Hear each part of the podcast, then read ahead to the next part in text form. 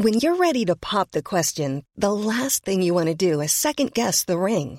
At Bluenile.com, you can design a one of a kind ring with the ease and convenience of shopping online. Choose your diamond and setting. When you find the one, you'll get it delivered right to your door. Go to Bluenile.com and use promo code LISTEN to get $50 off your purchase of $500 or more. That's code LISTEN at Bluenile.com for $50 off your purchase. Bluenile.com code LISTEN. There's never been a faster or easier way to start your weight loss journey than with PlushCare. PlushCare accepts most insurance plans and gives you online access to board-certified physicians who can prescribe FDA-approved weight loss medications like Wigovi and Zepbound for those who qualify. Take charge of your health and speak with a board-certified physician about a weight loss plan that's right for you. Get started today at plushcare.com slash weight loss. That's plushcare.com slash weight loss. plushcare.com slash weight loss. Hiring for your small business? If you're not looking for professionals on LinkedIn, you're looking in the wrong place. That's like looking for your car keys in a fish tank. LinkedIn helps you hire professionals you can't find anywhere else, even those who aren't actively searching for a new job but might be open to the perfect role. In a given month, over 70% of LinkedIn users don't even visit other leading job sites. So start looking in the right place. With LinkedIn, you can hire professionals like a professional. Post your free job on linkedin.com slash people today.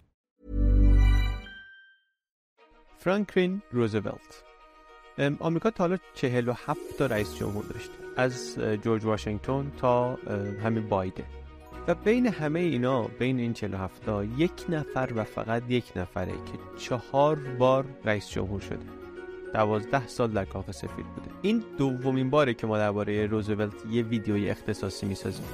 اولی رو من فکر کنم خود زیادی کوتاه شد. کامنت هم بعضیا گفت گفته بودن. خودم هم که برگشتم بهش دیدم که دربارش بیشتر باید صحبت می‌کردیم. یه چیزای خیلی مهمی بود که تقریبا اصلا نتونستیم بهش اشاره کنیم. برای همین یه تلاش دیگه داریم می‌کنیم که یه خورده کامل تر صحبت کنیم. درباره کسی که خیلی رئیس جمهور خاصی بوده دیگه.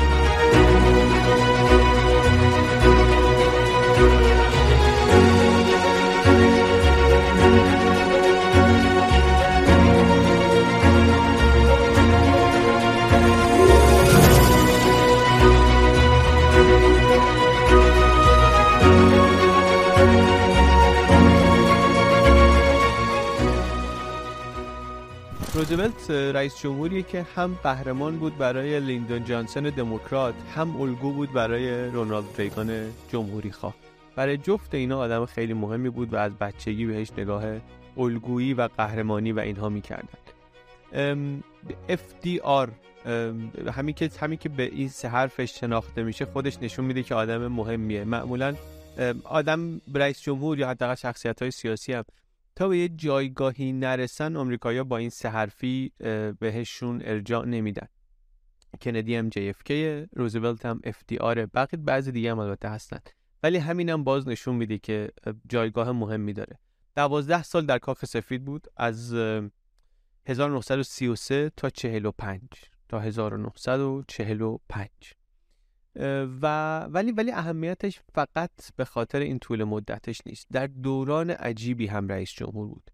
وقتی که رئیس جمهور شد روزولت آمریکا در شدیدترین بحران اقتصادی تاریخش بود.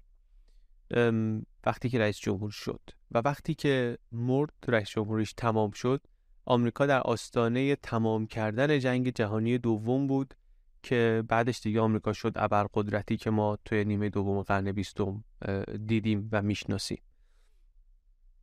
یعنی در دوره ریاست جمهوریش هم یک رکود بزرگ تاریخی رو دیده و هم یک جنگ بزرگ که- دنیا رو عوض می‌کنه رو دیده.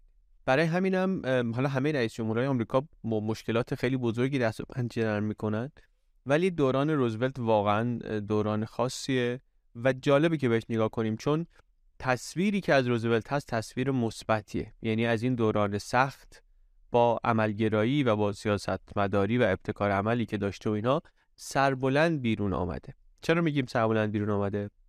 به خاطر اینکه الان یه کاری می‌کنن آمریکایی‌ها میرن از مثلا از هیستوریانا از اهل تاریخ کسایی که تخصص دارن اهل سیاست اینا هی می‌پرسن نظرسنجی می‌کنن. چند سال یه بار که رئیس جمهورهای خوب کیا بودن؟ رئیس جمهورها رو رتبه بندی می‌کنن و توی خیلی از اینها الان بعد از 70 80 سال بعد از مرگ روزولت روزولت اون بالاست. جزء سه تا رئیس جمهور خوب تاریخ آمریکاست. آدمی که 78 سال الان از مرگش میگذره. ولی خب میراثش همچنان هست. هم در سیاست آمریکا هم در سیاست دنیا. همین دسامبر 2022 زلنسکی رئیس جمهور اوکراین رفته بود آمریکا درباره جنگ اوکراین حمایت بیشتری از کنگره بگیره و اینا. اونجا که داشت صحبت می‌کرد یه ارجاعی به روزولت داد. می‌خواست حمایت کنگره رو بگیره اشاره می‌کرد به آمدن آمریکا به جنگ جهانی دوم برای اینکه نشون بده که مسئله اوکراین فقط مسئله اوکراین نیست مسئله جهانیه. اشاره کرد به اون سخنرانی روزولت بعد از حمله ژاپن به پل هاربر به آمریکا و گفتش که اونجا روزولت گفته بود که آمریکایی‌ها با اون با اون درست درست پنداری و درستکاری با اون رایچستنس خودشون به پیروزی مطلق دست پیدا می‌کنن. The American people in their righteous mind will will uh, will win through to absolute victory. زلنسکی هم اینو گفت و گفت مردم اوکراین هم قطعا پیروز خواهند شد. The Ukrainian people will win too absolutely. این مهمه چون برای آمریکایی‌ها اون آهنگ سخنرانی روزولت رو داره و داره یک یک تشبیه تاریخی می‌کنه که اثرگذار می‌تونه باشه. برگردیم ببینیم چی شد که روزولت رئیس جمهور شد. یعنی توی چه جور انتخاباتی رئیس جمهور شد؟ این یه صحنه رو میچینه. اول اون لحظه ای که روزولت یه آدم شد در سطح ملی آمریکایی.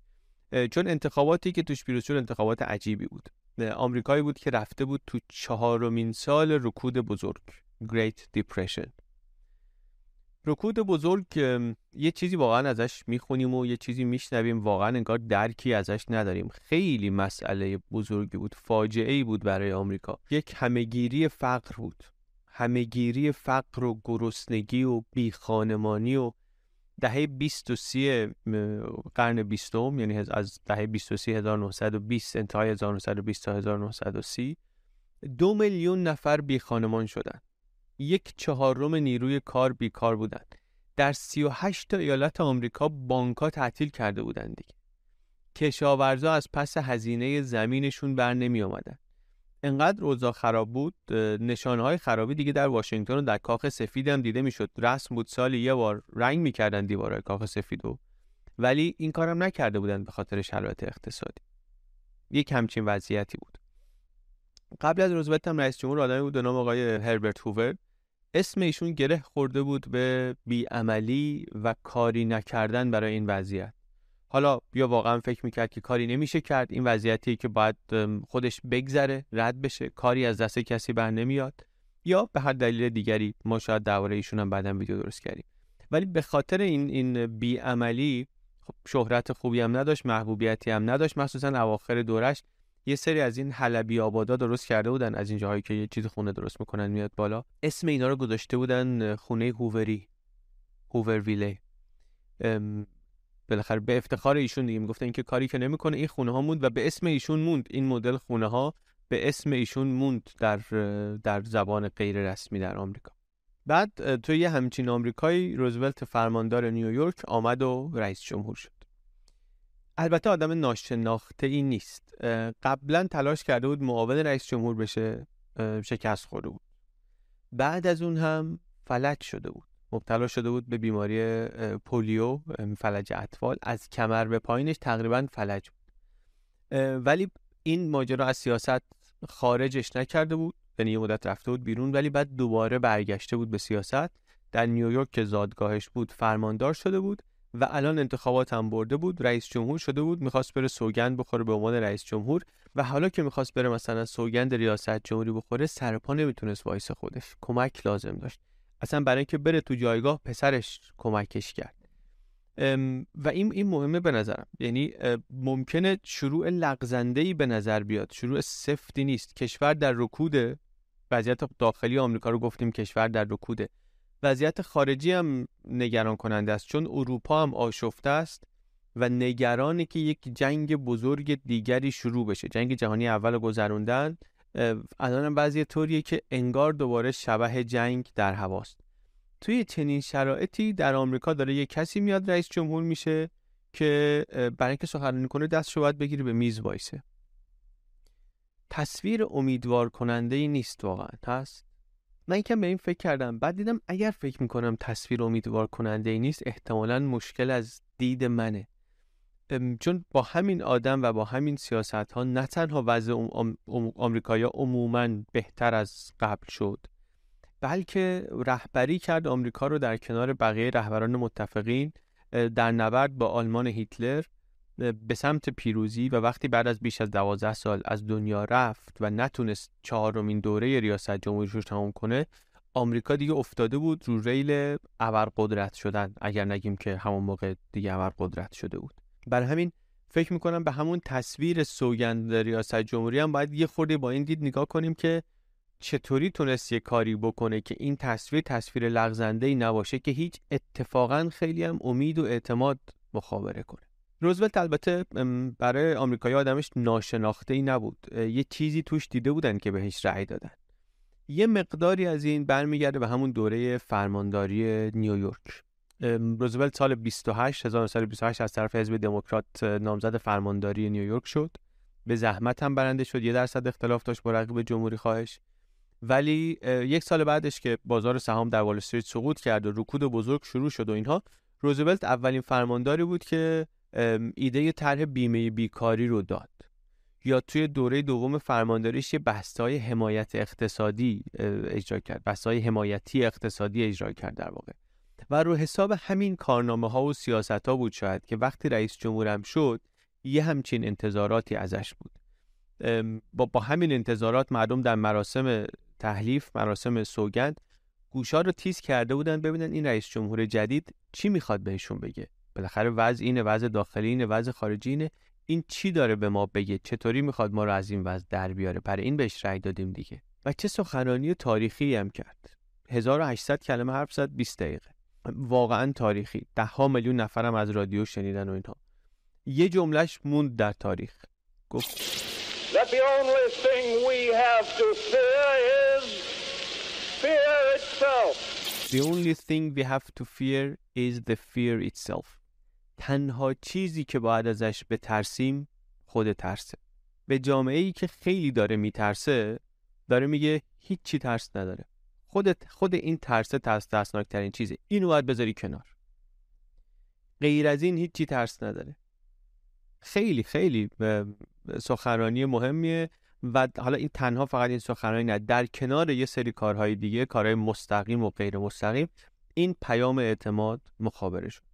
بعد کار خیلی مهمی که کرد وضع رو البته پنهان نکرد. توضیح داد وضعیت آمریکا رو توضیح داد. گفتش که خیلی در لحظه تلخی هستیم. فقط آدمایی که احمقانه خوشبین هستن می‌تونن تلخی این رو هاشا کنن. Only a foolish optimist can deny the dark realities of the moment.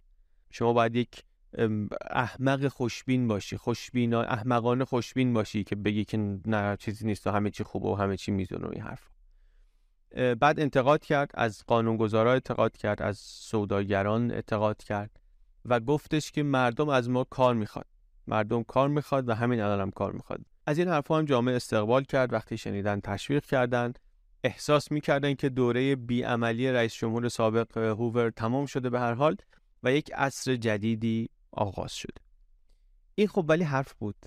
حرف بود و در مرحله اول بود. هنوز اکشن واقعا اتفاق نیفتاده بود. اتفاقی که از این لحظه افتاد. توی صد روز اول ریاست جمهوری روزولت بسیار بسیار مهم بود. چون یک سری بسته سیاستی رو آورد. معروف شد بعدا به New Deal. New Deal.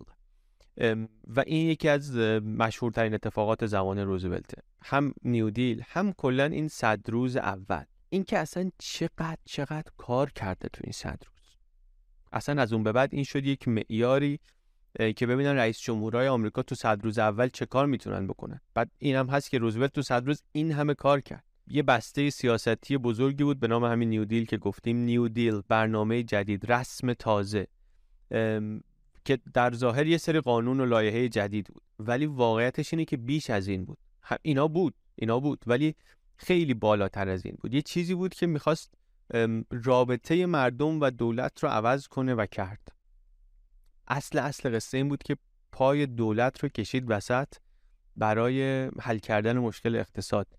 تا قبلش اینطوری نبود. نه این انتظار از دولت انگار خیلی وجود داشت نه اینکه دولت این وظیفه و مسئولیت رو بر خودش می‌دید و تعریف می‌کرد. خیلی جالبه. New Deal که آمد سه تا R سه تا R معروف داشت توش. relief recovery reform در یه خط هر کدومش رو بخوایم بگیم relief این بود که یه برنامه های حمایتی داشته باشن برای کمک به افراد محروم. relief R اول. بعد یه recovery بود برنامه هایی برای اینکه بازیابی کنن کشور رو آدما بتونن برگردن سر کار در کوتاه مدت یک ثبات حداقلی به وجود بیاد. R دوم recovery و بعدم ریفرم اصلاحات ساختاری برای اینکه در دراز مدت وضعیت اقتصاد کشور یه طوری تنظیم بشه که دوباره تو, تو رکود نیفته. ریلیف ریکاوری ریفرم به محض اینم که شروع کرد کارش در کاخ سفید رگباری شروع کرد دستورات اجرایی صادر کردن. روز اول کاریش 5 مارچ بود. 5 مارس. همون روز دستور داد که اولین فرصت کنگره باید جمع بشه جلسه بذاره. فردا صبحش ساعت یک صبح مبادله طلا رو ممنوع کرد. یک هفته بانک رو تعطیل کرد. یه طوری واقعا اقدام می‌کرد انگار آمریکا در جنگ در شرایط اضطراری جنگ. گفت تا کنگره جلسه بذاره بانک ها تعطیل بشن. بانک تعطیل بشه یعنی چی؟ یعنی مردم نمی‌تونن برن از بانک پول بردارن. چون مردم وقتی که اعتماد ندارن میرن پولشون رو از بانک می‌کشن بیرون و این خب بحران رو شدیدتر می‌کنه. یه فرصت اینطوری خرید. گفت بانک ها تعطیل من حالا ما فکر کنیم برای نظارت بر فعالیت های بانکی برنامه بچینیم. توی این مدت ارزیابی کرد وضعیت بانک رو تصمیم گرفتن کدوم بانک ها بمونن ها بسته بشن. یه قانون بانکداری اضطراری درست که نوشتن رفتن کنگره که با این قانون رئیس جمهور اجازه پیدا می‌کنه که سیاست گذاری بکنه برای بانک ها گفتن اون موقع تو روزنامه که روزولت دیکتاتور داره میشه. روزولت gets power of dictator. و دیکتاتور می‌دونیم قبل از اینکه برچسب سیاسی بخواد بشه عنوان رسمی بود 2000 سال پیش در جمهوری روم. کسی که برای دوره موقتی همه اختیارات رو می‌گرفت دستش بهش می‌گفتن دیکتاتور. و شاید واقعا توی موقعیت حرف بیراهی هم نبود برای کاری که روزولت داشت می‌کرد. بانک رو اینطوری که کنترلشون رو گرفت دستش بعدا بازش کرد بازشون کرد. بعد اومد با مردم حرف زد. گفت که پولا رو از بانک نکشید بیرون. سرمایه هاتون رو توی بانک نگه دارید. چطوری حرف زد؟ یه برنامه رادیو اون موقع تازه است. اصلا ارتباط برقرار کردن با مردم و اینا کلا حرکت جدیدیه. یه برنامه های شروع کرد fireside chat گپ کنار شومینه. fireside chat خیلی معروف شد. اولین سخنرانی رادیویی روزولت از همین fireside chat ا بود. بعدا هم چند بار دیگه در طول ریاست جمهوریش انجام داد این کارو.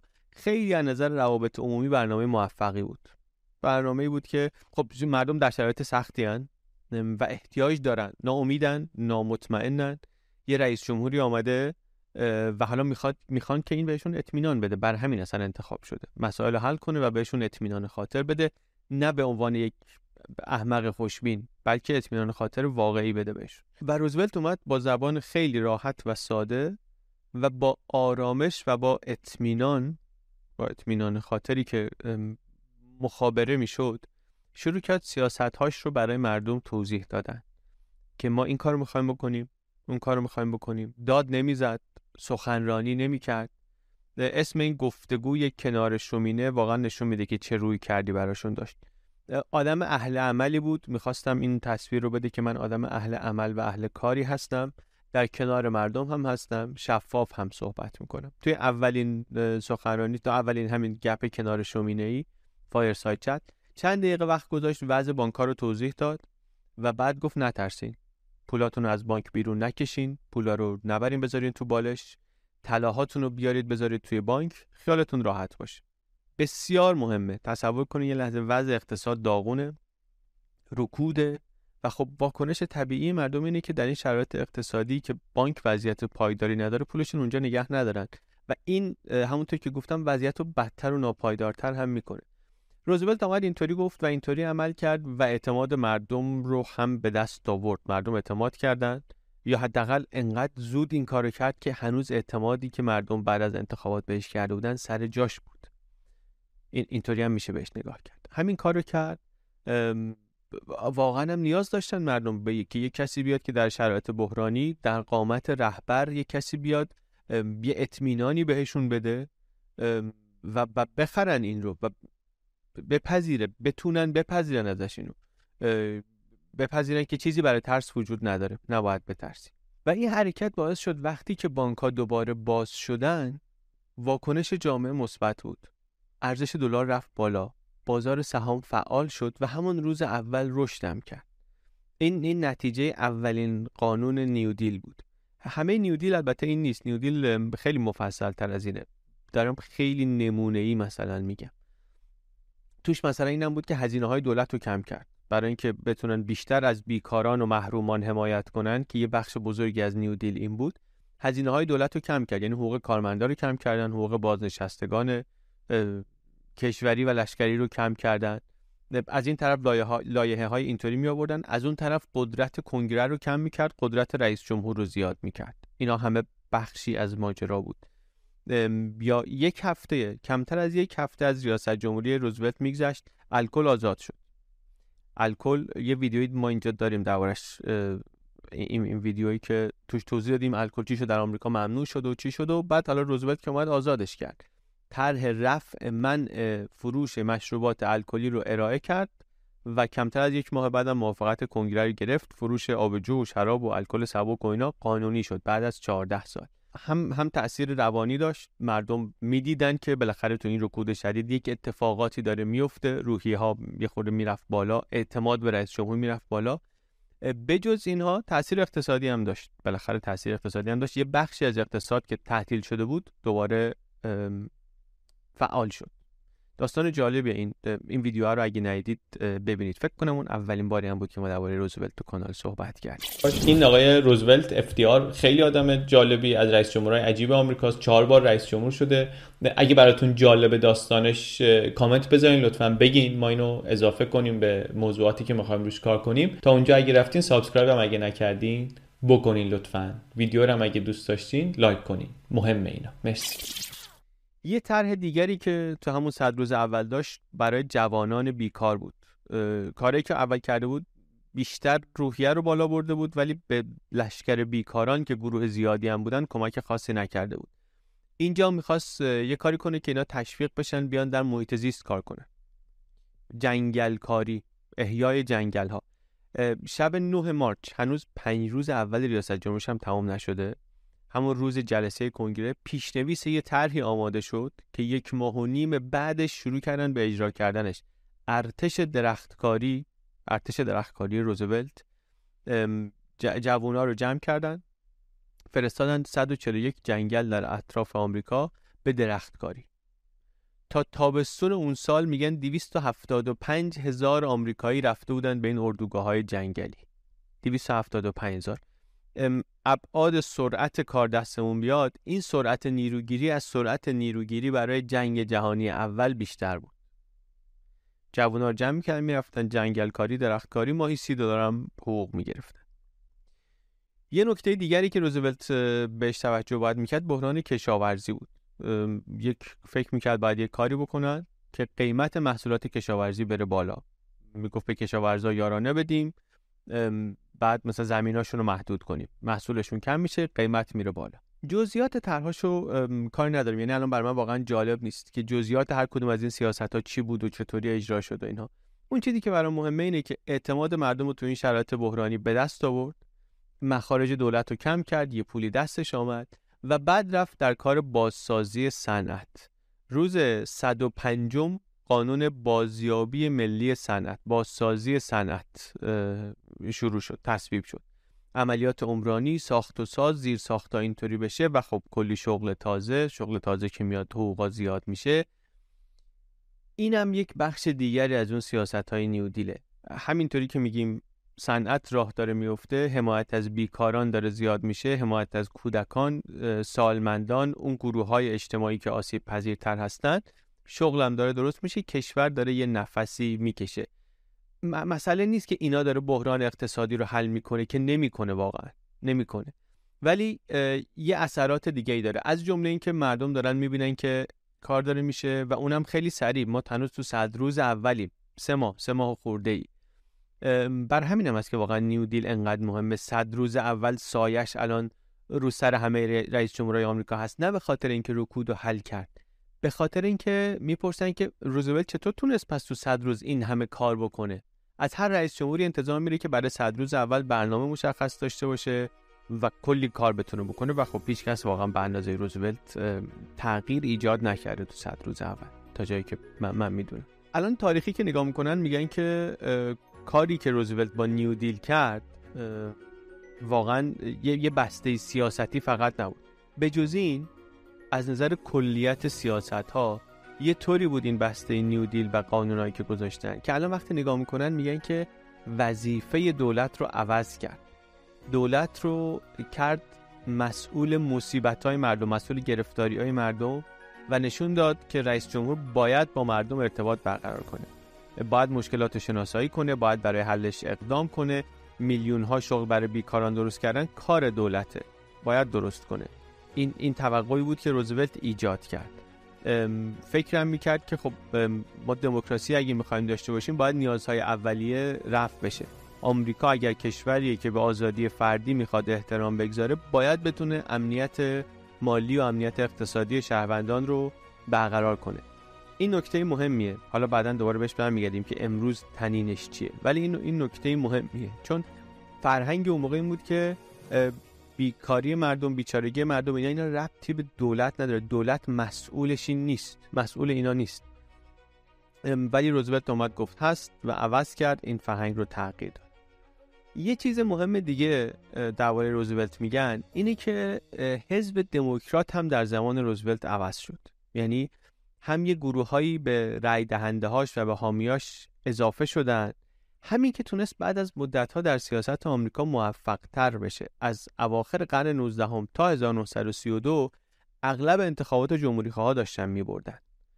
از زمان روزولت بود و بعد از کارهای نیو دیل و اینها بود که مثلا خیلی از سیاه پوستا شروع کردن دموکرات ها رو روزولت رو به عنوان قهرمان خودشون دیدن و حرکت کردن رفتن در سبد رأی دموکرات ها نیودیل واقعا مستقیما سیاست های تبعیض‌آمیزی رو علیه سیاه پوستا تغییر نداد. ولی باعث شد که اوناشون که ناامید شده بودن از مشارکت در سیاست و در اقتصاد در دوره های گذشته و دیده بودن که سیاست های جداسازی چطوری فقیرتر و فقیرترشون می‌کنه اونا شروع کردن به ذهنیتشون رو تغییر دادن و بعد کم کم نسل قدیم سیاه پوست که به جمهوری خواه ها نزدیکی بیشتری احساس می‌کردن جاشون رو دادن به نسل جدیدی که رئیس جمهوری رو می‌دیدن که داره به بیکارا اهمیت میده. این نه به خاطر اینکه سیاست های نژادی داشت بلکه به خاطر سیاست های اقتصادیش اینها رو به پایگاه رأی دموکرات ها اضافه کرد.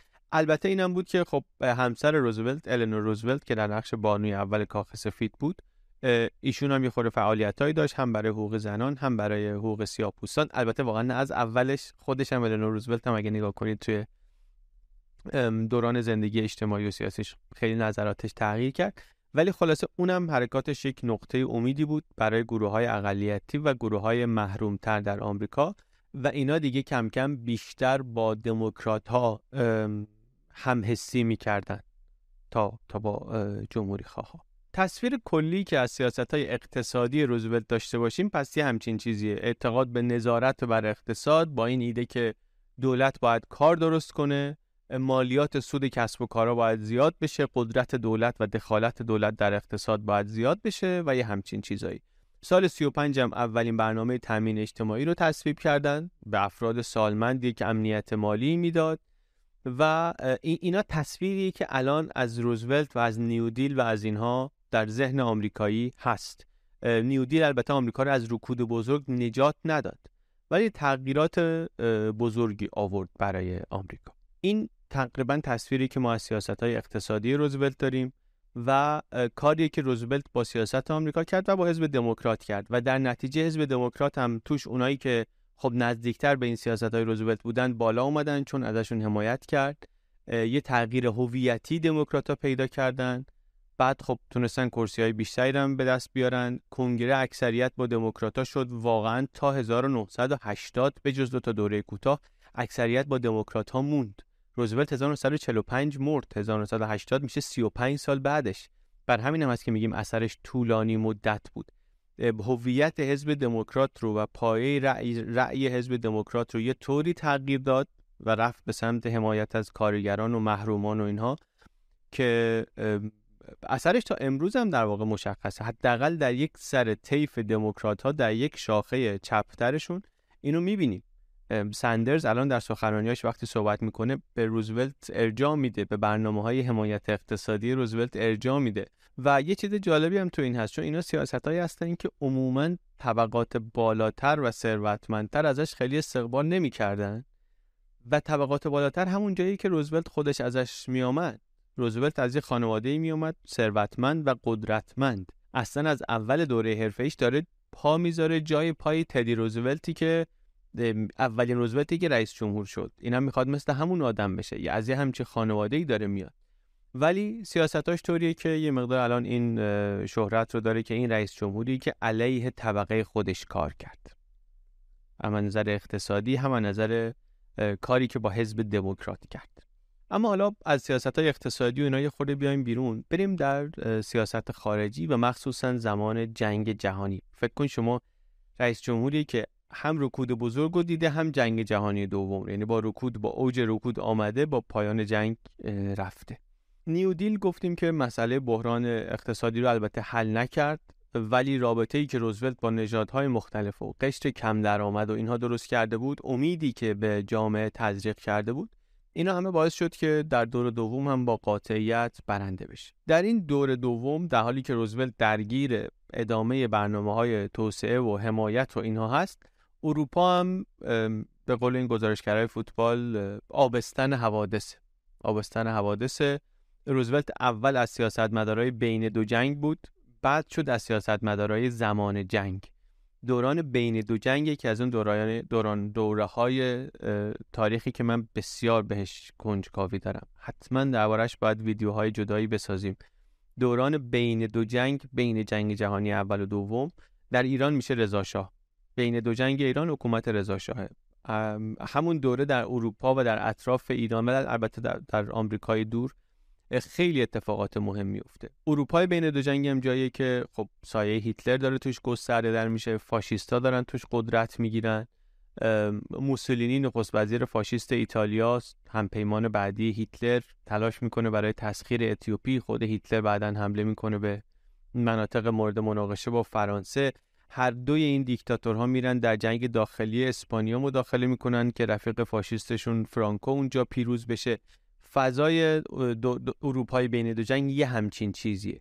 اون طرف دنیا ژاپن تازه از خواب بیدار شده یهو قول قدرتمندی شده صدها هزار چینی رو در نانکینگ کشته. اونطوری که در اپیزود 52 پادکست وی پلاس قصهشو گفتیم. بین دو جنگ وقت میگیم یه همچین دنیاییه.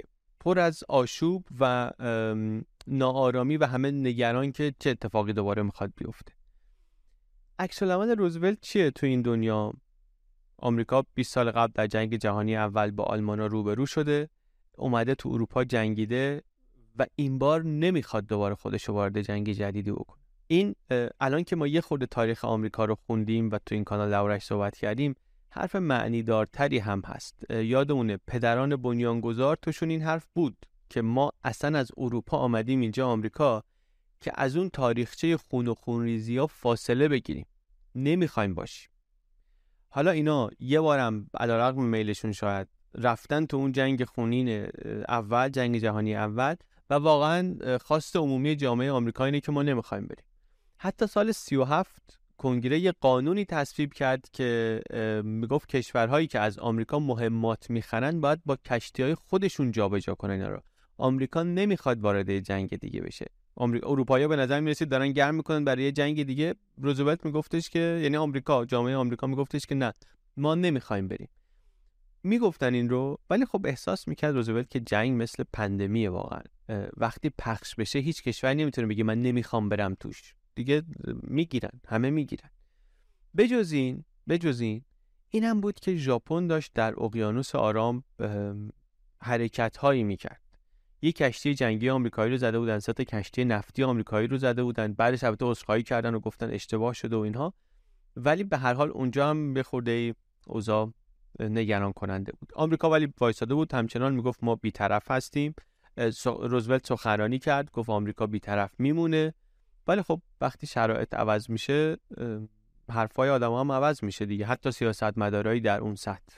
جنگ وقتی شروع بشه اونم جنگی مثل جنگ جهانی همه حرفا همه قولها و وعده های قبلی رو ممکنه بزنه و هوا کنه. یه نکته دیگر این وسط بود. آمریکا خودش در دوره رکود بود پول نداشت تجهیزات جنگی نداشت. 1940 آمریکا 2800 هواپیمای جنگی داشت. 2800 فروند هواپیمای جنگی داشت. اونم اغلبش قدیمی بودن اونجا روزولت دستور داد که تا یک سال آینده 50 هزار هواپیما ساخته بشه. مدام می‌رفت کنگره درخواست بودجه نظامی می‌کرد. میگفتش که ما اینا رو می‌گیریم برای اینکه برای بریتانیا سلاح درست کنیم. خرج سلاح بریتانیا میشه. نزدیک انتخابات شد. 1940 مردم تظاهرات می‌کردن. به روزولت می‌گفتن که حالا دو دورت تموم شده. دوباره بیا نامزد شد دوباره بیا برو رئیس جمهور شد اروپا جنگ. ژاپن داره از این ور تهدیدی میشه برای آمریکا و ما احتیاج داریم که روزولت دوباره بیاد. دو دورش تموم شده. تا اون موقع سابقه نداشت کسی دور سوم بیاد. بعد از اونم که اصلا دیگه قانون رو عوض کردن کسی نتونه بیاد. ولی اون موقع منع قانونی وجود نداشت. سنت نبود. ولی خب منع قانونی هم نبود. روزولت آمد و بر بار سوم نامزد ریاست جمهوری شد. رقیب جمهوری خواهش میگفتش که این جنگ طلبه. می‌گفت دیر نیست روزی که روزولت پای آمریکا رو بکشه به جنگ. ولی روزولت صف وایساده بود می‌گفت نه. در سخنرانی انتخاباتیش گفتش که من با شما صحبت می‌کنم والدین آمریکایی. من به شما اطمینان میدم. همونطوری که قبلا گفتم دوباره میگم دوباره میگم دوباره میگم. من پسران شما رو به یک جنگ خارجی دیگه نمیفرستم I've said this before but I shall say it again and again and again Your boys are not going to be sent into any foreign wars I have said this before but I shall say it again and again and again Your boys are not going to be sent into any foreign wars خیلی محکم خیلی شفاف با سه چهار بار تاکید. اینو تو سخنرانی انتخاباتیش گفت. نتیجه این انتخابات هم نتیجه جالب بود. روزولت برای بار سوم برنده شد. این بار البته با فاصله کمتری ولی دیگه خب رئیس جمهور که بشی اون تفاضل گل و تفاضل رأی و اینا خیلی مهم نیست دیگه. اینجا روزولت شد تنها رئیس جمهور تاریخ آمریکا که سه بار فرستاده شده به کاخ سفید. و هر چی زمان گذشت دخالت آمریکا در جنگ بیشتر شد. جولای 1941 جوخه های آمریکایی دیگه رفته بودن دانمارک مستقر شده بودن. بعد روزولت زیر دریایی کلی فرستاد سمت ایسلند. هنوز تو شرایطی هستیم که نه جامعه آمریکا آماده جنگ نه کنگره آمریکا. رسمی مقاومت می‌کنه روزولت هم و نمی‌خواد آمریکا رو وارد جنگ بکنه. منتها در اقیانوس آرام اختلافات با ژاپن داره بالا می‌گیره. این نکته مهمیه. مسئله آمریکا و ژاپن از خیلی وقت قبلش شروع شده. خیلی خلاصه ژاپن در جنگ با چین داشت پیشروی می‌کرد و آمریکا می‌خواست که به کمک دولت چین جلوی پیشروی ژاپن رو بگیره. ژاپن رفت اندونزی رو گرفت در جولای 1941 بعد که ژاپن رفت اندونزی رو گرفت آمریکا مناسبات تجاری رو قطع کرد تحریم اعمال کرد علیه ژاپن و همه دارایی های ژاپن رو در آمریکا فریز کرد. یعنی دست ژاپنی ها از چیزهایی که در آمریکا داشتن کوتاه شد. بعد ژاپن رفت فیلیپین رو گرفت. خیلی به روزولت گفتن اصلا این کاری که شما داری می‌کنی ژاپن رو داره میندازه یک گوشه رینگ که تنها کاری که تنها راهی که براش میمونه اینه که بجنگه. کار دیگه نمی‌تونه بکنه که داری مجبورش می‌کنی به جنگ کردن. یه خورده مسئله ژاپن شبیه مسئله آلمان بود اون موقع. خیلی سریع و خیلی زیاد قدرتمند شده بود. از اون طرف منابع نداشت. خودش منابع نداشت و دوروبرش رو هم نگاه می‌کرد می‌دید که خب اون موقعی که ما ضعیف بودیم ما خواب بودیم همه اروپایی ها اومدن دوروبر ما همه رو مستعمره کردن رفتن ما سرمون بیکلا مونده. بعد حالا ما اون موقع خواب بودیم بازی نبودیم. الان که بیداریم که الان که قوی هستیم که این کشورهای اطرافمون رو خودمون می‌خوایم. منابعشون رو برای توسعه خودمون لازم داریم. این شده بود یکی از ریشه های مشکل ژاپنی ها با اروپا. و با قدرت های استعمارگر سنتی اروپایی و البته یکی از دلایل نزدیکیشون به آلمان ها بگذاریم. این این حمله ژاپن به آمریکا خب خیلی داستان جالب و آموزنده هم داره. اما نکته مهمش اینجا برای ما اینه که در 6 دسامبر 1940 ژاپن حمله کرد به خاک آمریکا. یک عملیات قافل گیر کننده زدن به پایگاه نیرو دریایی آمریکا در هاوایی. عملیات هاوایی یا پرل هاربر. اون چیزی که آمریکای رسما بیطرف رو عملا و رسما وارد جنگ جهانی دوم کرد. عملیات پرل هاربر حمله شدیدی بود پرخسارت هم بود. 8 تا ناو جنگی 7 تا کشتی 188 تا هواپیما. اینا همه خسارت دیدن. 2400 نفر کشته شدن 1200 نفر مجروح شدن. حمله پر هاربر خب ویدیو خودش هم می‌خواد کنجکاوی خودش رو لازم داره. ولی اون چیزی بود که از 20 سال پیش همه منتظرش بودن. به یک معنا واقعا منتظرش بودن که اتفاق بیفته. ولی به یک معنای دیگه همچنان قافل گیر کننده بود و کسی انتظارش رو نداشت. اینو بعدا جای دیگه باید باز کن ولی خلاصه اتفاق افتاد. روزولت فهمیده بود که ژاپن قصد اقدام نظامی داره. پیغام داده بود به امپراتور ژاپن پیغام صلح داده بود. ولی خب دیگه فرداش پیغامو گرفت که حمله هوایی به پرل هاربر. فردای اون روز روزولت یک سخنرانی دیگه ای کرد که اونم با سخنرانی خیلی تاریخیه. گفتش که این روزیه که در تاریخ به بدنامی خواهد ماند. A date which will live in infamy. همچنان البته برای اینکه بخواد وارد جنگ بشه تایید کنگره رو لازم داشت. ولی خب بعد دیگه موسولینی و هیتلر به آمریکا اعلام جنگ کردن و دیگه آمریکا رسما رفت تو جنگ جهانی دوم و حالا دیگه روزولت فقط رئیس جمهور نبود فرمانده جنگی هم بود. روزولتی که خودش هم البته در جنگ جهانی اول سابقه جنگیدن رو داشت ولی خب نه در این جایگاه و نه در این موقعیت. اینجا روزولت یکی از بیگ تری بود. آمریکا، بریتانیا و شوروی با هم می‌دونیم متحد شدن برای جنگ با آلمان نازی آلمان و ژاپن. و روزولت یکی از رهبران این سه کشور اصلی بود که که محور اصلی مبارزه و جنگ با هیتلر بودن. اول در یک کنفرانسی آرکادیا روزولت و چرچیل با هم دیدار کردند استراتژی جنگی رو بچینن. گفتن که اول در اروپا می جنگیم آلمان رو شکست میدیم بعد میریم سراغ ژاپن. خب همکاری آمریکا با بریتانیا چیز عجیبی نیست متحد همدیگه هستند ولی با شوروی هم باید همکاری کنن که هیچ نزدیکی و دوستی ندارن با همدیگه. منتها خب دارن با, با هیتلر هر دو دارن با هیتلر مبارزه می‌کنن و این اتحاد تاکتیکی رو هم با همدیگه دارن. یه جاهایی از این برنامه اتحاد و همکاری طوری بود که دیگه لازم بود سه رهبر رو در رو همدیگه رو ببینن روزولت، چرچیل و استالین. و همونطوری که می‌دونیم و قبلا در این ویدیو تعریف کردیم یه بارش ستایی پا شدن آمدن تهران. یه بار تهران یه بار یالتا و نهایتا تونستن با این همکاریایی که کردن و نقشه که کشیدن و اینها آلمان نازی رو شکست بدن بعد هم متحدینش رو از جمله ژاپن رو.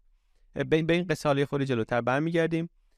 ولی یه نکته ای درباره رهبری روزولت در زمان جنگ هست. چون یادآور اون روزهای ابتداییش بود. در طول یک سال بعد از پل هاربر 300 تا دستور اجرایی دوباره صادر کرد. در پنج سال از 1940 تا 1945 کارمندای دولت فدرال از یک میلیون نفر شدن 5 میلیون نفر. خرج دولت آمریکا در طول جنگ شد به اندازه کل خرجش از زمان تأسیسش تا اون روز از 1789 تا 1940 یعنی در طول دوره پنج ساله جنگ آمریکا به اندازه 150 سال قبلش هزینه کرد. یک همچین یک همچین وضعیتی داشت جنگ دوم. یه اتفاق جالبی که در خلال جنگ دوم افتاد داستان همکاری روزولت و چرچیل بود. این خیلی داستان جالبیه. در داستان ورود آمریکا به جنگ جهانی دوم هم قصه رابطه این دوتا مهمه. البته اینا هر دو همدیگه رو میشناختن. در زمان جنگ جهانی اول هر دو یک منصبی داشتن در نیروی دریایی کشور خودشون یه پستی داشتن. قبلا در صحبت کردیم. یه بارم اتفاقا همدیگر دیده بودن در 1918 در جوانی. ولی خب هم کم سن و سال بودن هم در رده پایین تری بودن نسبتا و رابطهشون هم از همون موقع شروع شده بود. رفاقت خاصی نداشتن ولی خب رابطهشون از متوجه همدیگه شده بودن و هر دو شروع کرده بودن بالاخره شبکه سازی و همدیگه رو رو همدیگه کار کردن. بالاخره روزولت می‌دونست چرچیل میاد بالا و چرچیل هم حدس می‌زد که روزولت بیاد بالا در سیاست آمریکا. بعد از اینکه در دانکرک شکست خوردن بریتانیا و فرانسه از هیتلر دیگه چرچیل با یک بریتانیایی روبرو بود که منتظر شکست بعدی بود. وضعش اینطوری بود. منتها خودش پا پس نکشید. یک سخنرانی تاریخی کرد. چرچیل به مردم گفت که ما تا ته جنگیم. حد چیش هم که هزینش باشه ما باید از جزیرهمون دفاع کنیم. آخر سخنرانیش میگم برگشت به اون که کنارش نشسته بود گفتش که ما شده با ته بطری آبجومون میریم میجنگیم. ما چیز دیگه هم برامون نمونه با همون میریم میجنگیم. حمله هوایی هم داره می‌کنه هیتلر می‌زنه لندن و چرچیل و کابینه دیگه رفتن زیر زمین و از اونجا دارن کشور رو میچرخونن تو پناهگاهن عملا. و انگار هیتلر مصممه که کار رو یکسره کنه. تنها چیزی که چرچیل امید داره بهش تنها کسی که امید داره که از این مخمسه نجاتش بده رئیس جمهور آمریکاست. وقتی روزولت دوباره رئیس جمهور آمریکا شد نامه نوشت چرچیل بهش که من برای موفقیت دعا می‌کردم به خاطر اینکه تو می‌تونی ما رو از این وضع در بیاری ما وارد یک مرحله سیاه و شومی شدیم که ناگزیریم جنگ رو کش بدیم و گسترده ترش بکنیم. یعنی به کمک شما احتیاج داریم. روزولت البته جواب نداد. یکم بعدتر توی یکی از همون برنامه های کنار شومینه که روزولت گفتیم با مردم صحبت می‌کرد گفت که من نمی‌خوام درباره جنگ صحبت کنم با شما. می‌خوام درباره امنیت ملی باهاتون صحبت کنم. یعنی حرف رو چرخوند. بعد گفت اگر بریتانیا سقوط کنه وضع برای ما خیلی بد میشه. خیلی سخت میشه. دیگه قدرت رو اگر بگیرن این اکسیس پاورز نیروهای محور ژاپن و آلمان و ایتالیا دیگه ما برامون خیلی سخت میشه. ما سلاحهای دموکراسی هستیم. اینا دارن علیه دموکراسی میجنگن. چرچیل یه پیغامی داد بعدا به روزولت یه ما بعدش گفتش که ما دیگه پول نداریم به شما بدیم برای سلاح. همینطوری هم نازیا دارن بمباران می‌کنن انگلیس رو. آمریکا هم طبق قانون نمی‌تونه وام بده به بریتانیا الان. و روزولت می‌دونه اگه نازیا بیان بریتانیا رو بگیرن خطر برای آمریکا خیلی جدی میشه. خیلی جدی میشه. اینجا دولت روزولت یک طرح تازه میده. به کنفرانس خبری می‌ذاره طرحش هم توضیح میده برای مردم آمریکا. گفت روزولت که شما تصور کنید خونه همسایتون آتیش گرفته میاد از شما شیلنگ بخواد که کمک کنه که این آتیش رو خاموش کنه. شما تو این شرایط نمیای به همسایه بگی که 15 دلار بده تا شیلنگو بهت بدم. شیلنگو بهش می‌دید میگید برو آتیش رو خاموش کن آتیش که خاموش شد شیلنگ منو بیار پس بده. ما هم باید همین کارو بکنیم. ما هم باید به بریتانیا سلاح قرض بدیم. در واقع روزولتی که صریحا گفته بود نمیریم تو جنگ اروپایی نمیریم تو جنگ اروپایی الان این راهو پیدا کرده بود که اینطوری به مردم بفروشه ایده رو که ما اگر به اینا سلاح قرض ندیم و نتونن به جنگن و سقوط کنن این برای ما بد میشه. جنگ ممکنه کشیده بشه اینجا. 1941 آگست 1941 روزولت و چرچیل همدیگر رو دیدن. یک دیدار مخفیانه بود البته در نیوفاندلند کانادا. چرچیل چند تا خواسته داشت می‌خواست که مشترکاً به ژاپن التیماتوم بدن که نبرد که جنگ در جنوب شرقی آسیا رو تمام کنه. می‌خواست یه طرحی بریزن یه سازمان بین المللی درست کنن که مؤثر باشه. قبل از بعد از جنگ جهانی اول یه تلاشای شده بود و ناموفق بود. و بعدش هم می‌خواست که آمریکایی‌ها بیان تو جنگ. موقت هم که شده بیان توی جنگ. روزولت به هر سه تا پیشنهاد گفت نه گفت به التیماتوم به ژاپن نمیدیم جریترشون می‌کنه.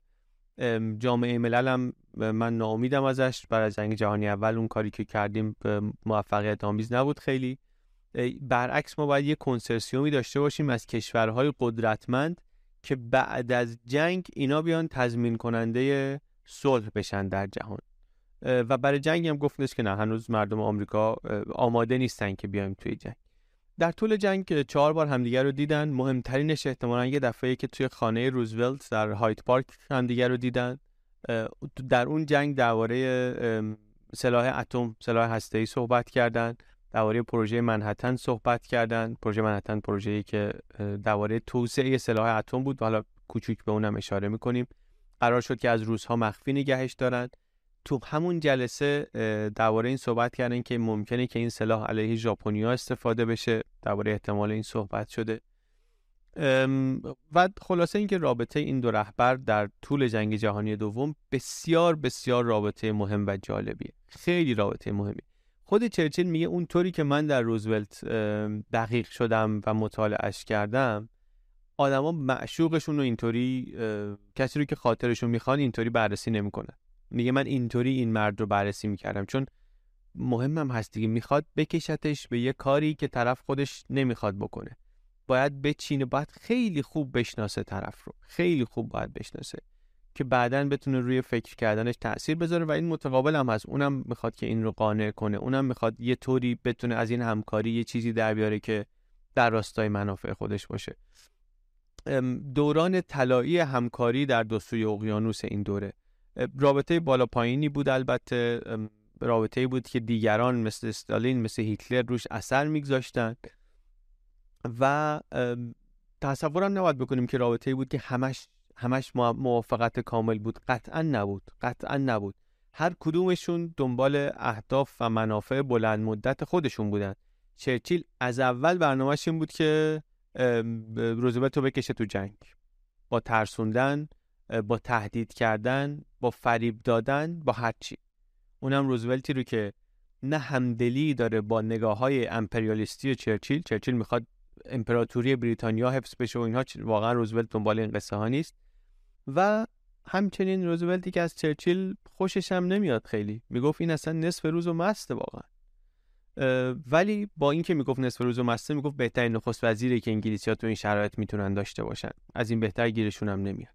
حالا ما به رابطه این دو نفر شاید وقتی که بریم توی خود جنگ جهانی دوم یه خورده بیشترم بپردازیم.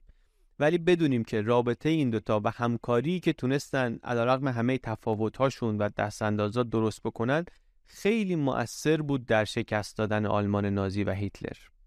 خیلی مؤثر بود. همین رابطه شخصی که بین این دو نفر درست شد. یه موضوع مهم دیگه درباره روزولت پروژه منحتنه. اینم از اون چیزایی که از دوره ریاست جمهوری روزولت خیلی برجسته است. پروژه مخفی بود منحتن آمریکایی‌ها داشتن برای ساخت بمب اتم. کلی دانشمند و محقق و نیروی نظامی و ارتش و آخرش البته می‌دونیم اون رئیس جمهور آمریکا که بمب اتم انداخت دستورش داد روزولت نبود جانشینش بود. ویدیوی ترومن رو هم می‌سازیم ما. ولی کار روی بمب و طراحی و ساختنش و همکاری های علمی و نظامی این اینا همه در دوره روزولت بود. رسیدن به بمب اتم هم در واقع مسابقه بود. از یه زمانی مسابقه برای رسیدن به این تکنولوژی شروع شده بود. آمریکا می‌دونست هیتلر و دانشمندان آمریکایی دهه سی میلادی شروع کردن کار کردن رو بمب هسته‌ای و هیتلر هم دستش برسه و لازم داشته باشه استفاده می‌کنه. سال 39 که جنگ جهانی دوم شروع شد انیشتین نامه نوشته بود به روزولت که آره اورانیوم قابلیت آزادسازی انرژی زیادی رو داره و باهاش میشه بمبای فوق ای ساخت و آلمانا دارن فعالانه در این زمینه تحقیق می‌کنن و توصیه کرده بود که آمریکا هم همین کار رو بکنه. کلا دانشمندای اتریشی و دانشمندای آلمانی که از آلمان نازی فرار کردند به آمریکا نقش خیلی مهمی داشتند هم در قانع کردن روزولت که خطر آلمان هسته‌ای جدیه و هم در تعریف و پیش بردن خود پروژه منحتن. حواسمون باشه این دنیای قبل از هیروشیماست. دنیای قبل از تست اولین بمب هنوز اینا در حد ایده است. هنوز رو کاغذ. اجرا نشده. یه آدمایی دارن میان میگن که یه همچین بمبی میشه درست کرد. اولش اصلا یه گروهی از دانشگاه اومد از دانشمندا آمده بودن مشاوره بدن به روزولت که متوجه بشه چطوری مثلا اورانیوم منجر میشه به بمب هسته ای چطوری همچین بمبی کار می‌کنه چطوری انقدر قدرت داره. سه سال کار کردن تحقیقات کردن هزینه ساخت چنین بمبی چقدر میشه؟ بعد وقتی که دیگه ژاپن حمله کرد به پل هاربر آمریکا رسما آمد متحد بریتانیا و روسیه و البته فرانسه شد علیه آلمان ها علیه آلمان ها در اروپا و علیه ژاپن در اقیانوس آرام. این پروژه منحتن هم شد پروژه رسمی و برنامه نظامی آمریکا رو با حمایت دانشمندان اتمی رسما شروع شد. رسما ولی خب خیلی سری خیلی سری. غنیسازی اورانیوم و پیش بردن کار رو دیگه سال 42 روزولت گفت که برن برای تولید و آزمایش سلاح هسته‌ای. موافقت هم کرد که آمریکا و بریتانیا با هم پیش ببرن پروژه رو. و پیش بردن تا 1945 بیابون پرتی بردن امتحانم کردن. یک قارچی درست شد به ارتفاع 12 کیلومتر و اینطوری اصر هسته‌ای اونطوری که اسمش رو گذاشتن شروع شد. ولی این پروژه یکی از اتفاقهای مهمی که پروژه های مهم دوران روزولت و درباره روزولت وقتی حرف بزنیم باید حتما درباره این هم بگیم. یک چیز دیگری که در دوران روزولت اتفاق افتاد تأسیس سازمان ملل بود. اصلا اسم سازمان ملل یونایتد نیشنز میگن که اسم پیشنهادی روزولت بوده. از همون یونایتد استیتس از الهام گرفته بود از اسم کشورش از اسم آمریکا. از اواسط جنگ جهانی دوم هم ایدش رو انگار آورده بود. دربارش صحبت شده بود با چرچیل اول صحبت کرده بود. بعدا با استالین صحبت کرده بود. اصل حرفم این بود که یک سازمان جهانی داشته باشیم که که نذاره دیگه جنگی به بزرگی این جنگ ها درست بشه. این فکر البته تازه نبود. بعد از جنگ جهانی اول هم یه کنفرانس صلح پاریس بود یه جامعه ملل درست شده بود که می‌خواستن همین از توش در بیاد در نیامده بود جواب نداده بود. ولی ایده همچنان بود خواسته همچنان وجود داشت. اول یک پیمانی روزولت با چرچیل بست. در 1941 هنوز وسط جنگ هم نرسیدیم. به نام منشور آتلانتیک که ما اگه دنیا که تموم جنگ که تموم شد دنیای بعد از جنگ که مثلا می‌خوایم به صلح و ثبات برسه چه اصولی باید داشته باشه؟ هشت ماده داره یک دو سه چهار تا هشت. اصلش اینه که آره این مرزهایی که الان وجود داره رو دیگه باید بهش احترام بگذاریم. حق تعیین سرنوشت مال خود مردم کشورها باید با هم همکاری اقتصادی کنند. خلاصه نازی ها که نابود شدن ما باید بریم دنبال صلح صلح پایدار. و برای اینم یک نظام پایدار و نظام فراگیری لازم داریم. این هسته اولیه ایده سازمان ملل شد. بعدا هم که جنگ تمام شد کشورهای برنده جنگ جهانی دوم این سازمان رو ساختن. شوروی بریتانیا چین آمریکا اینا با هم جمع شدن فرانسه هم بعدا بهشون اضافه شد. اینا شدن اعضای دائمی شورای امنیت. حالا شاید بعدا یه بار مفصل درباره این شورای امنیت و اینا صحبت کردیم. متعین شدن شورای امنیت بعد یه مجمع عمومی و یک دادگاه بین المللی و خلاصه ایده ولی از روزولت آمد. یا حداقلش حالا اگرم نخوایم بگیم مثلا همه اعتبارش رو بخوایم بدیم به روزولت در اون زمان در زمان ریاست جمهوری ایشون بود که مذاکرات اولیش انجام شد و ایده این سازمان هم شکل گرفت. آخرش هم 1945 50 تا کشور جمع شدن و منشور رو تصویب کرد. اینم از کارهای مهم زمان روزولت. یه چیز دیگه هم که می‌خوایم حتما دربارهش صحبت کنیم. هم در ویدیوی روزولت هم وقتی درباره رئیس جمهورهای دیگر آمریکا صحبت می‌کنیم ایرانه. یعنی می‌خوایم ببینیم که در زمان اینها تو ایران چه خبر بود چه اتفاقی داشت میافتاد و اگر مثلا موضوع مستقیمی هست که به اینها مربوط باشه در رابطه با ایران بگیم. دربارش صحبت کنیم. درباره روزولت خیلی زیاد نیست ولی چند دقیقه باید دربارش حرف زد به هر حال. چون قصه روزولت بیشتر اونجایش که به ایران مربوط میشه برمیگره به جنگ جهانی دوم. منتها خب روزولت در واقع از زمان رضا شاه رئیس جمهور بوده دیگه. رضا شاه هم پادشاه بین دو جنگ ایرانه. وقتی که جنگ جهانی دوم شروع شد ایران اعلام بیطرفی کرد. ولی خب روسیه و انگلیس بیطرفی رو نقض کردن حمله کردن ایران رو اشغال کردن. ایران هم اون موقع رابطه خوبی با آمریکا نداشت. رابطهش بد نبود ولی رابطه خیلی خوبی هم نبود اونطوری که بعدا رابطه ایران و آمریکا شد در دهه های بعد. کلا هم آمریکا این آمریکای امروز نبود که همه جای دنیا باشه و مهم باشه و اینها. اصلا دنیا دنیای دیگری بود. بگذاریم.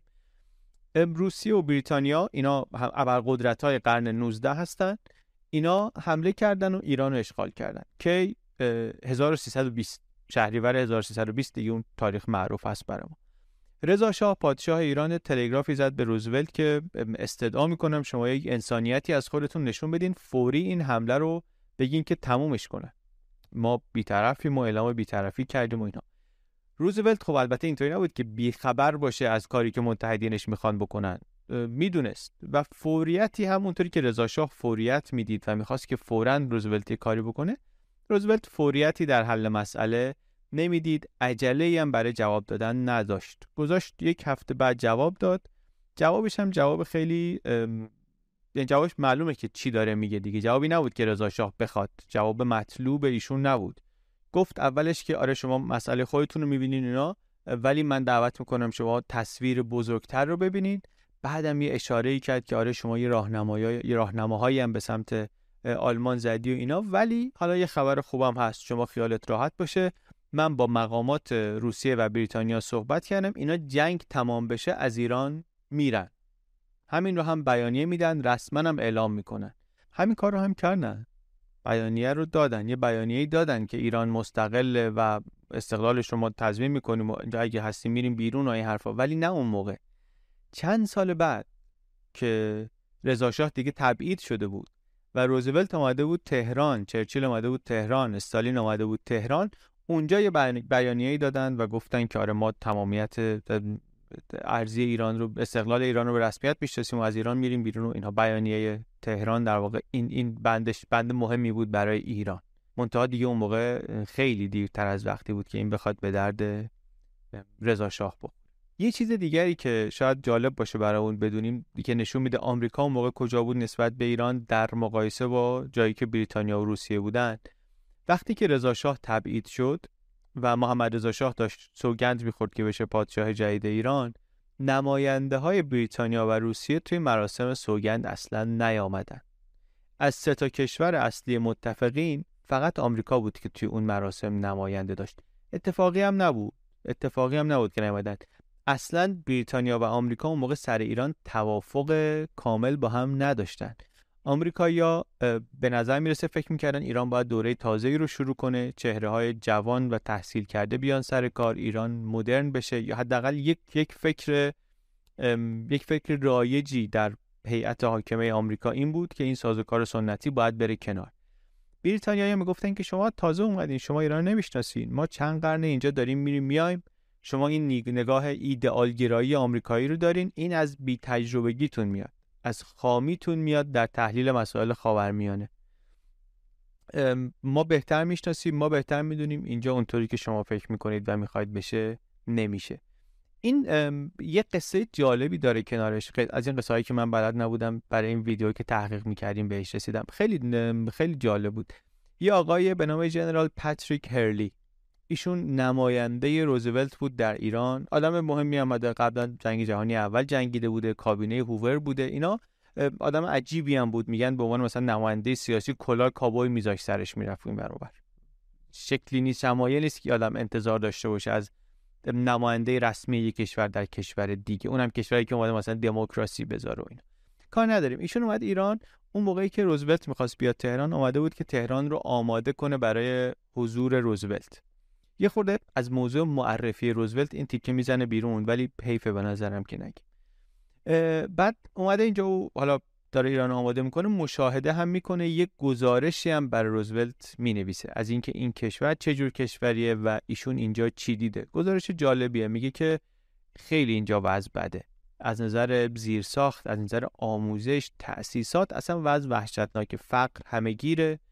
جاده ها داغون اقتصاد ویران این دولت های متحد ما هم که اینجا رو اشغال کردن هیچ اهمیتی براشون نداره وضع ایران هیچ اهمیتی نداره کی صحبت سال 1321 1322 اون موقع هست. بعد تو سفرش ایشون با خیلی از ایرانیا صحبت هم کرده و توی این صحبت ها فهمیده که اینا هم به بریتانیا حس بدی دارن هم به شوروی به خاطر خاطرات قرن 19 دیگه چون واقعا این دو کشور خیلی اذیت کردن ایران رو. این خاطره بد تو ذهن اینها مونده. این گزارش رو نوشت و گزارش رو داد به روزولت.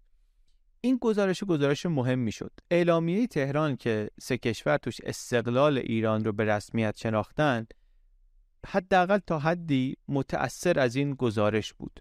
ایشون همون گزارش رو به روزولت داد هم برنامه حضور روزولت در تهران رو ایشون ریخت. که در نهایتش روزولت شد اولین رئیس جمهور آمریکایی که آمده ایران. و همین که خود این سفره یه نتیجه دیگری گذاشت. همین آقای هرلی گزارشش به نام گزارش هرلی ریپورت گزارش مهمی شد چون ایشون داشت اون گزارش میگفتش که آمریکا چه باید بکنه در ایران.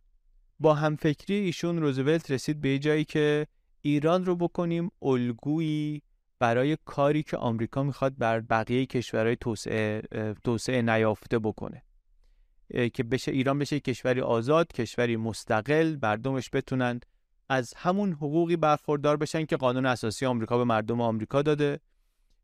گزارشه میگه ایران یک کشوری که منابع غنی داره و چی داره و چی داره و مردمش می‌تونن عدالت داشته باشن آزادی بیان آزادی مطبوعات از همه اینا بهره ببرن.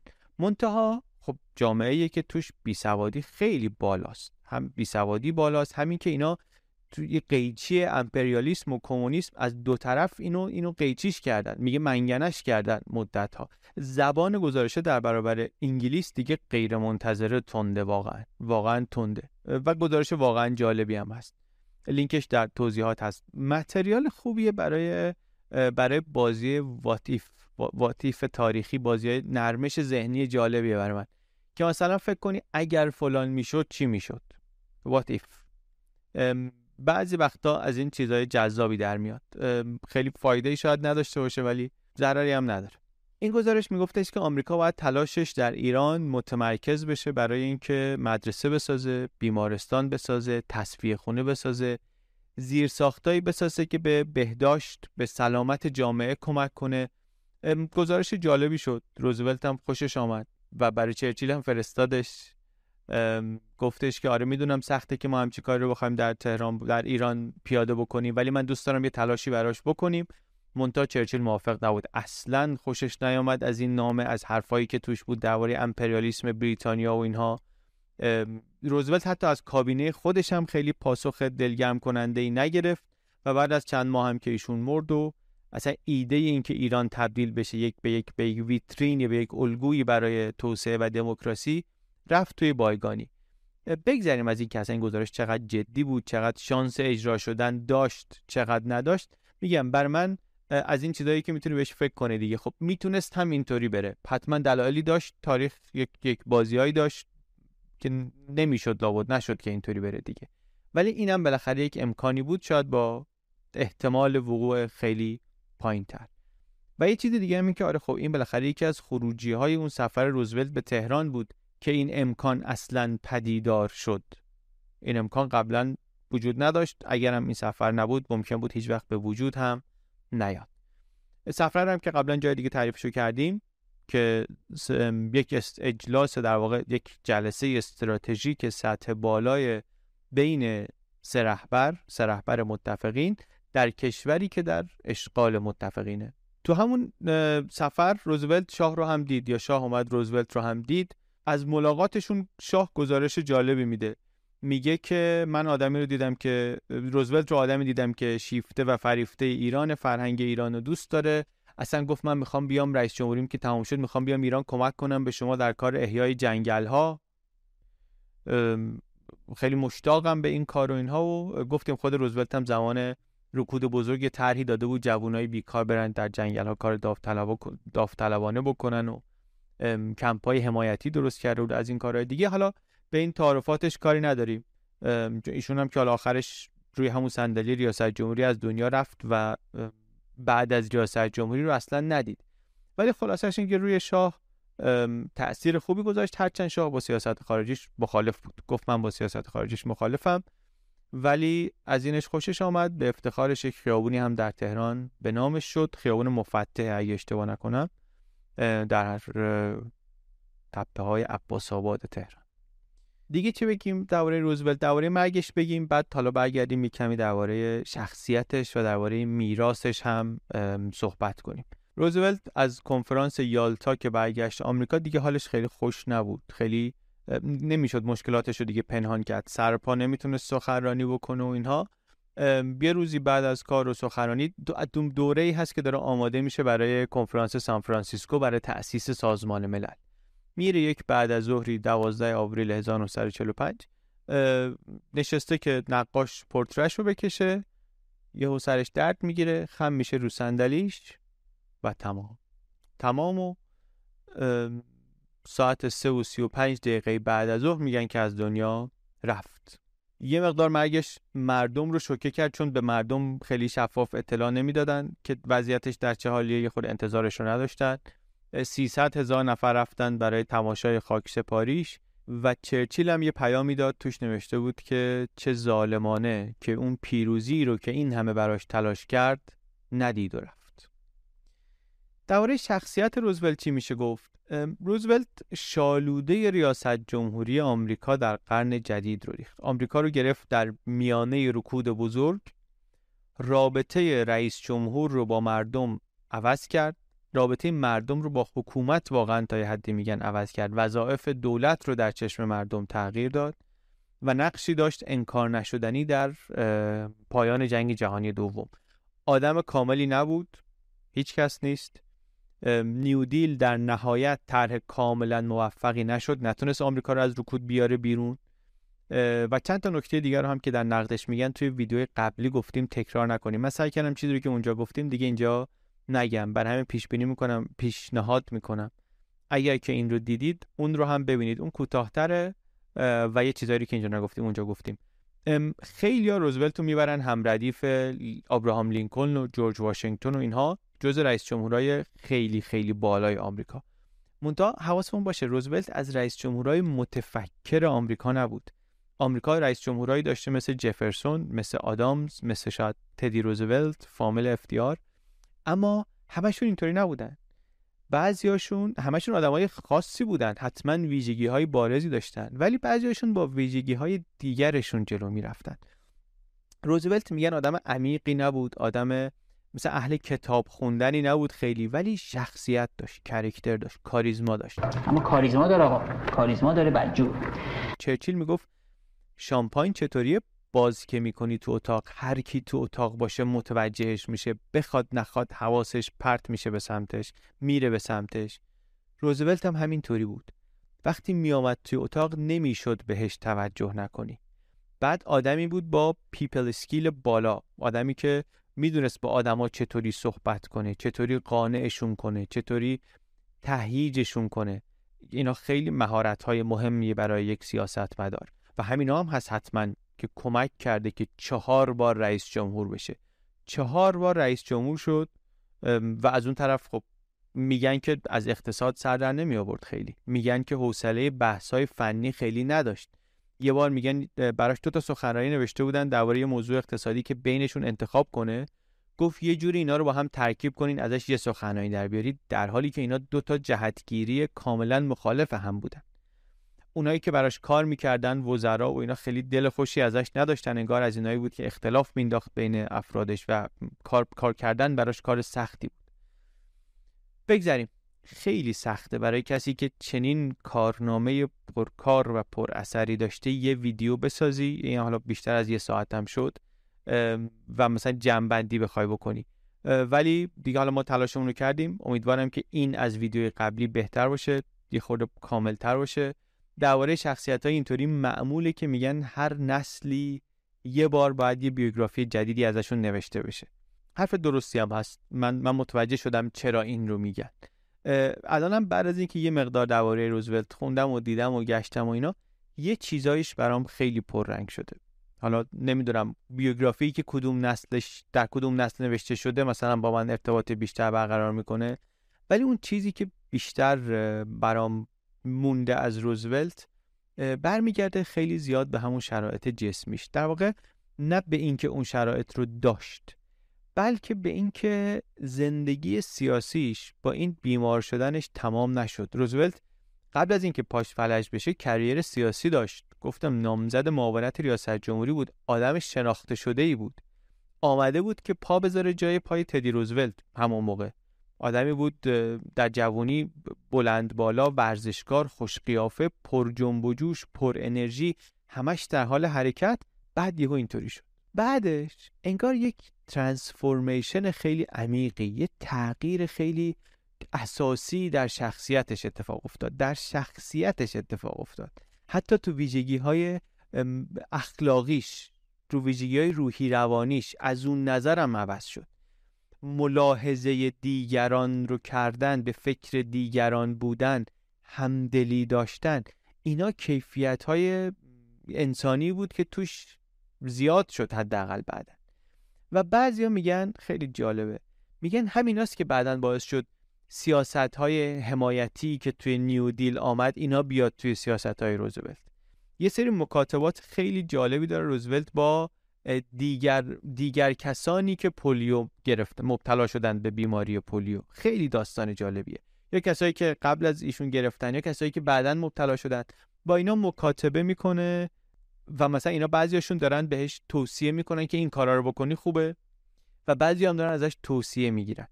توی اینا یک وجه دیگری از شخصیت این آدم معلوم میشه. می‌تونه آدم بگه که نه اینا داره نقش بازی می‌کنه و اینا رو ولی خب اون موقعی که اصلا معلوم نیست که این می‌خواد رئیس جمهور بشه بعدا چهار دور رئیس جمهور بشه که بگی برای کتابای تاریخ داره این کارا رو می‌کنه که.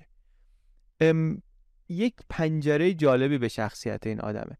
داستانهای خیلی جالبی از از تلاش این آدم برای برگشتن به سیاست هست بعد از مبتلا شدن به پولیو.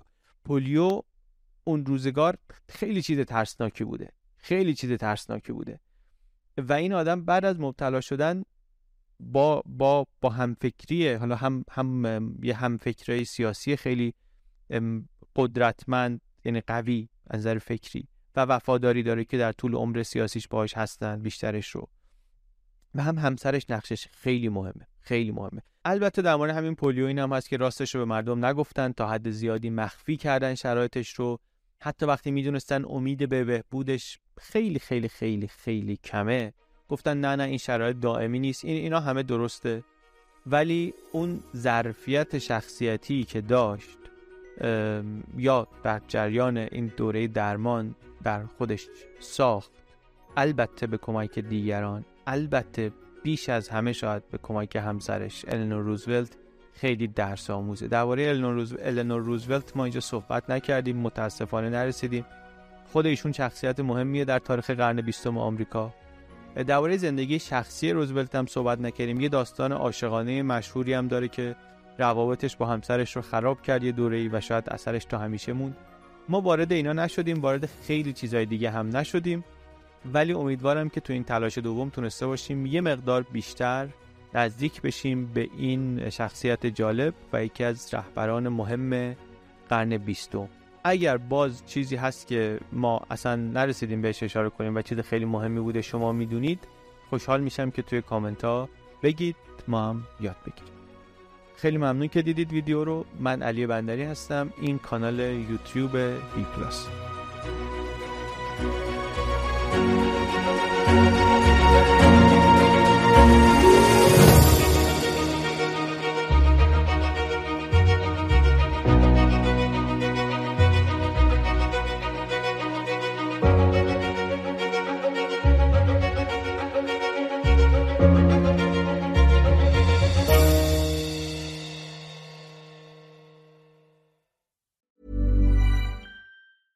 Planning for your next trip? Elevate your travel style with Quince. Quince has all the jet setting essentials you'll want for your next getaway, like European linen, premium luggage options, buttery soft Italian leather bags, and so much more. And is all priced at 50 to 80% less than similar brands. Plus, Quince only works with factories that use safe and ethical manufacturing practices. Pack your bags with high-quality essentials you'll be wearing for vacations to come with Quince. Go to quince.com slash pack for free shipping and 365-day returns.